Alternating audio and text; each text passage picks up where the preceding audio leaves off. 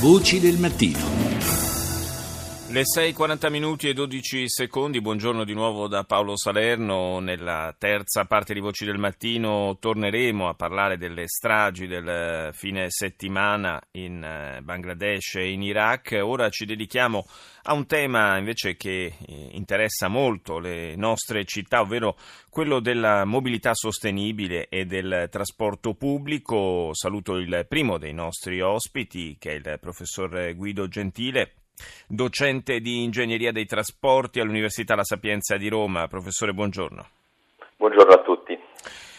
Il discorso sulla mobilità sostenibile chiaramente eh, si muove su, su due eh, pilastri fondamentali, cioè quello di rendere, e ne parleremo eh, fra breve con un altro ospite, di rendere il, il traffico delle auto private o comunque insomma, non il trasporto pubblico più compatibile con il rispetto del, del clima, le esigenze di tutela della salute della popolazione e dall'altra eh, tema eh, fondamentale per ogni città, ma eh, ancora di più per le grandi città, è quello del trasporto pubblico. Da questo punto di vista le nostre città, eh, lo abbiamo detto tante volte, hanno ancora eh, molta, molta, strada da percorrere per rendere il trasporto pubblico davvero un'alternativa eh, reale, praticabile eh, al, al, ai veicoli privati, all'uso delle automobili.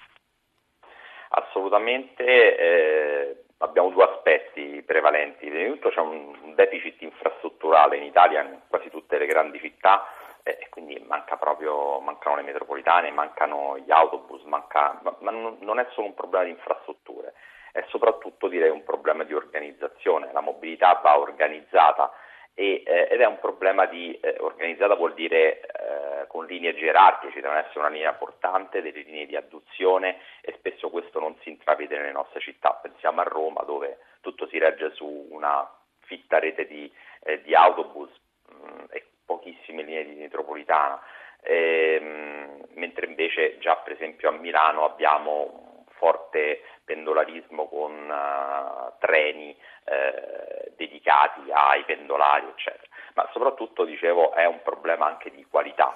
Se noi vogliamo eh, spostare sul trasporto pubblico, sui mezzi pubblici, una buona parte dei cittadini che oggi ne prendono le autobus, gli autobus, dobbiamo certamente puntare eh, su un trasporto di qualità, che vuol dire? Migliore pulizie, migliore qualità del tempo eh, de, cui, che uno spende per, gli, per gli spostamenti e, ehm, e, non è solo una questione di tempo di percorrenza, il che ci porta anche a dire che possiamo già fare molto oggi, perché se è vero che le grandi infrastrutture costano e richiedono moltissimo tempo sì. per essere realizzate, una migliore organizzazione può essere eh, l'obiettivo sin da subito. Una migliore organizzazione che quindi eh, riduca anche i tempi di attesa, per esempio alle fermate o ai capolinea, e che renda anche più, eh, più, gradevole, tra virgolette, il, eh, il tempo che uno trascorre a bordo dei mezzi pubblici.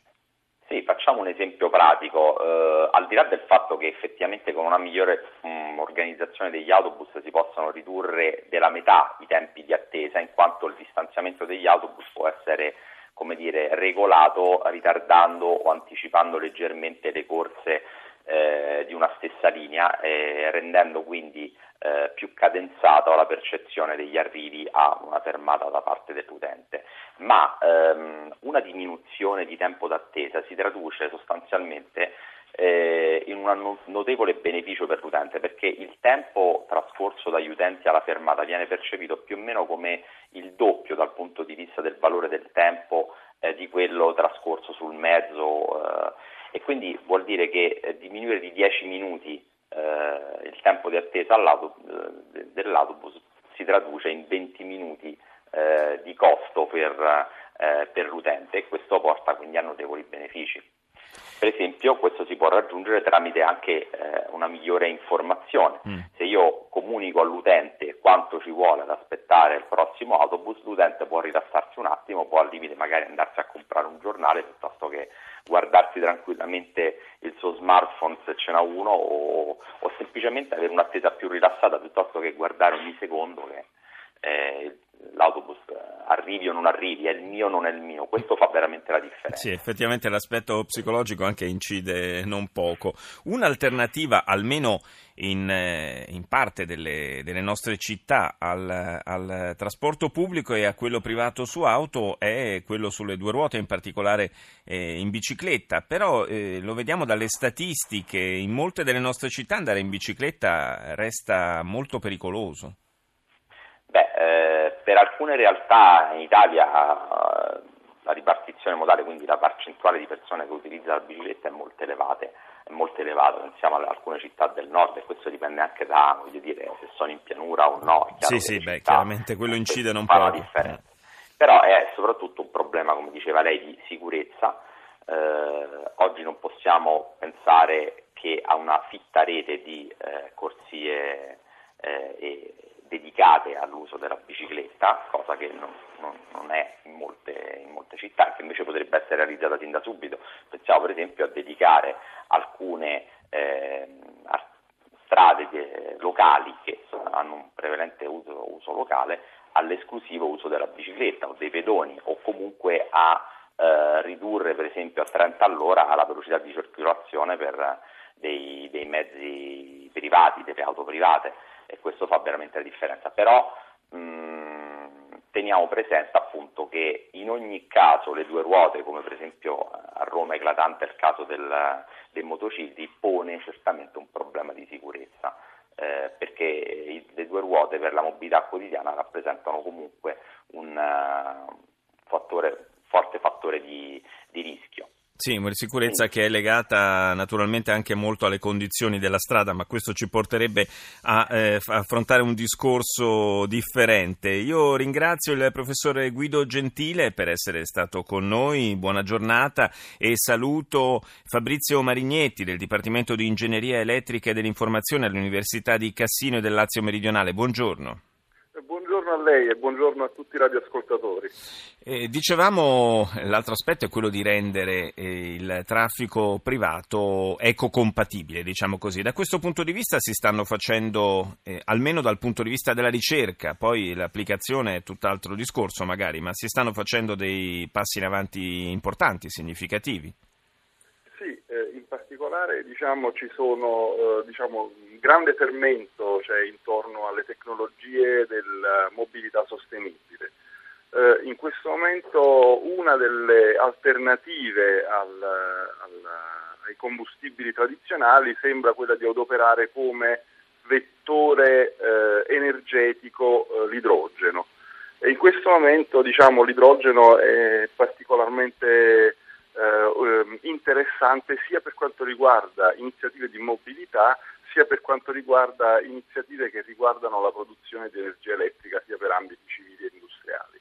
Perché eh, come vettore energetico l'idrogeno è particolarmente eh, pulito, ha impatto ambientale zero, facilmente disponibile eh, e anche geograficamente molto ben distribuito, contrariamente per esempio al petrolio. Quindi... Come, come, uno dei, dei limiti, è sempre, si è sempre detto, è la maniera in cui viene prodotto questo idrogeno, cioè eh, se poi per produrre l'idrogeno che è un carburante pulito dobbiamo eh, però inquinare, allora eh, il gioco non vale la candela. Invece ci sono dei modi mm, ormai praticabili per produrre idrogeno a basso impatto ambientale.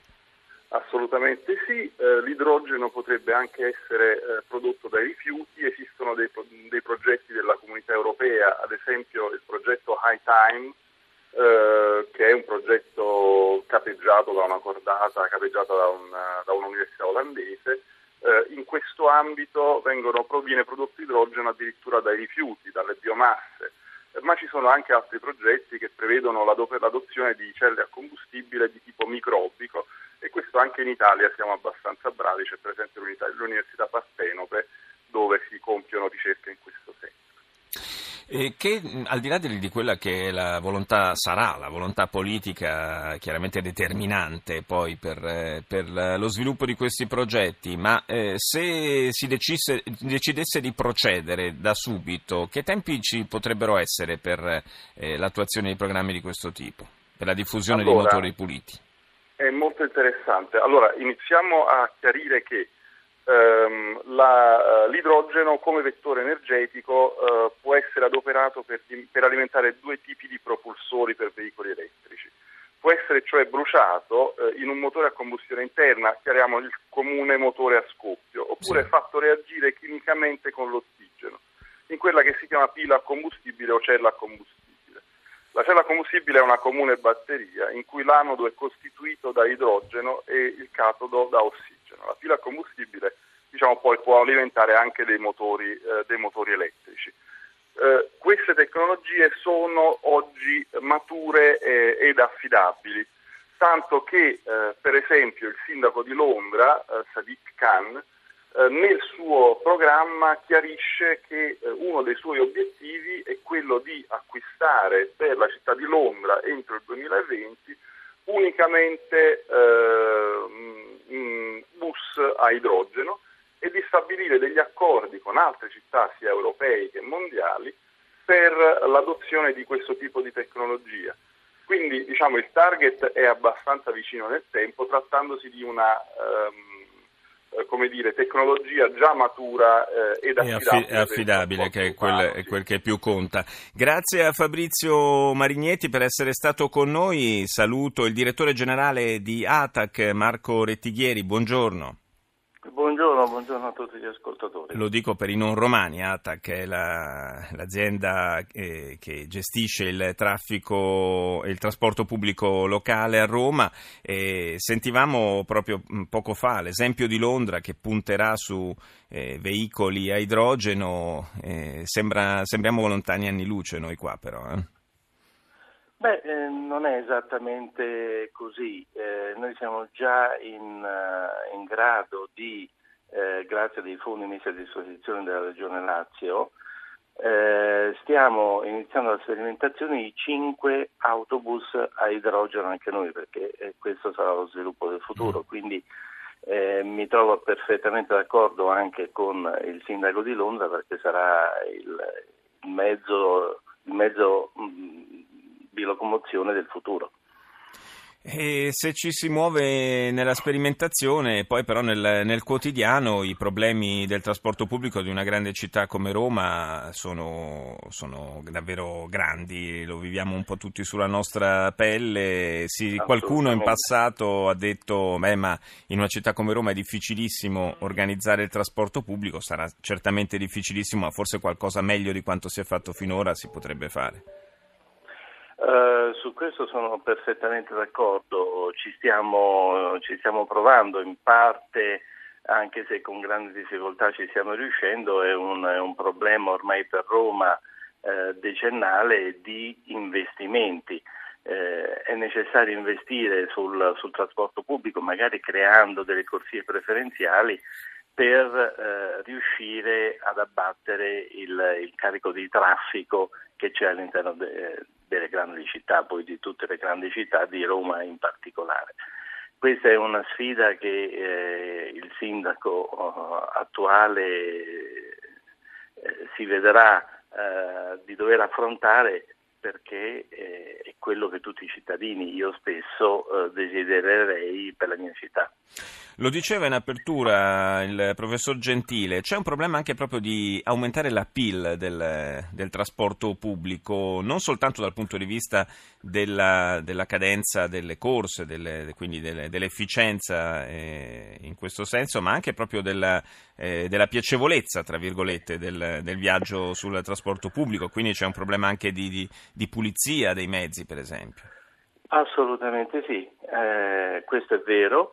Eh, D'altra parte eh, quello che stiamo cercando di ripristinare a Roma è un po' quel senso civico anche eh, che eh, si è un po' perso durante gli ultimi anni soprattutto e abbiamo introdotto eh, addirittura per le linee metropolitane e per la Roma Lido e così anche per la Roma Viterbo eh, il pulitore di bordo. Eh, così come ci sono sui treni eh, delle ferrovie dello Stato, sa- c'è il pulitore di bordo anche per questi treni. È ovvio che per gli autobus è un po' più difficile e questo avviene ai capolinea. Mm. Un'ultima domanda, abbiamo pochi secondi a disposizione. Lei pensa che saranno disponibili dei fondi per eh, svecchiare il, il, parco degli autobus di Roma? Eh, lo sono già, eh, da settembre incominceremo a introdurre 150 nuovi autobus e da gennaio altri 80 eh, proprio ATAC, di proprietà ATAC, quindi sono, è già in corso questo svecchiamento. Grazie a Marco Rettighieri, direttore generale di ATAC, per essere stato nostro ospite. La linea va al GR1 condotto da Luana Cremasco. Voci del mattino torna più tardi, intorno alle 7.37.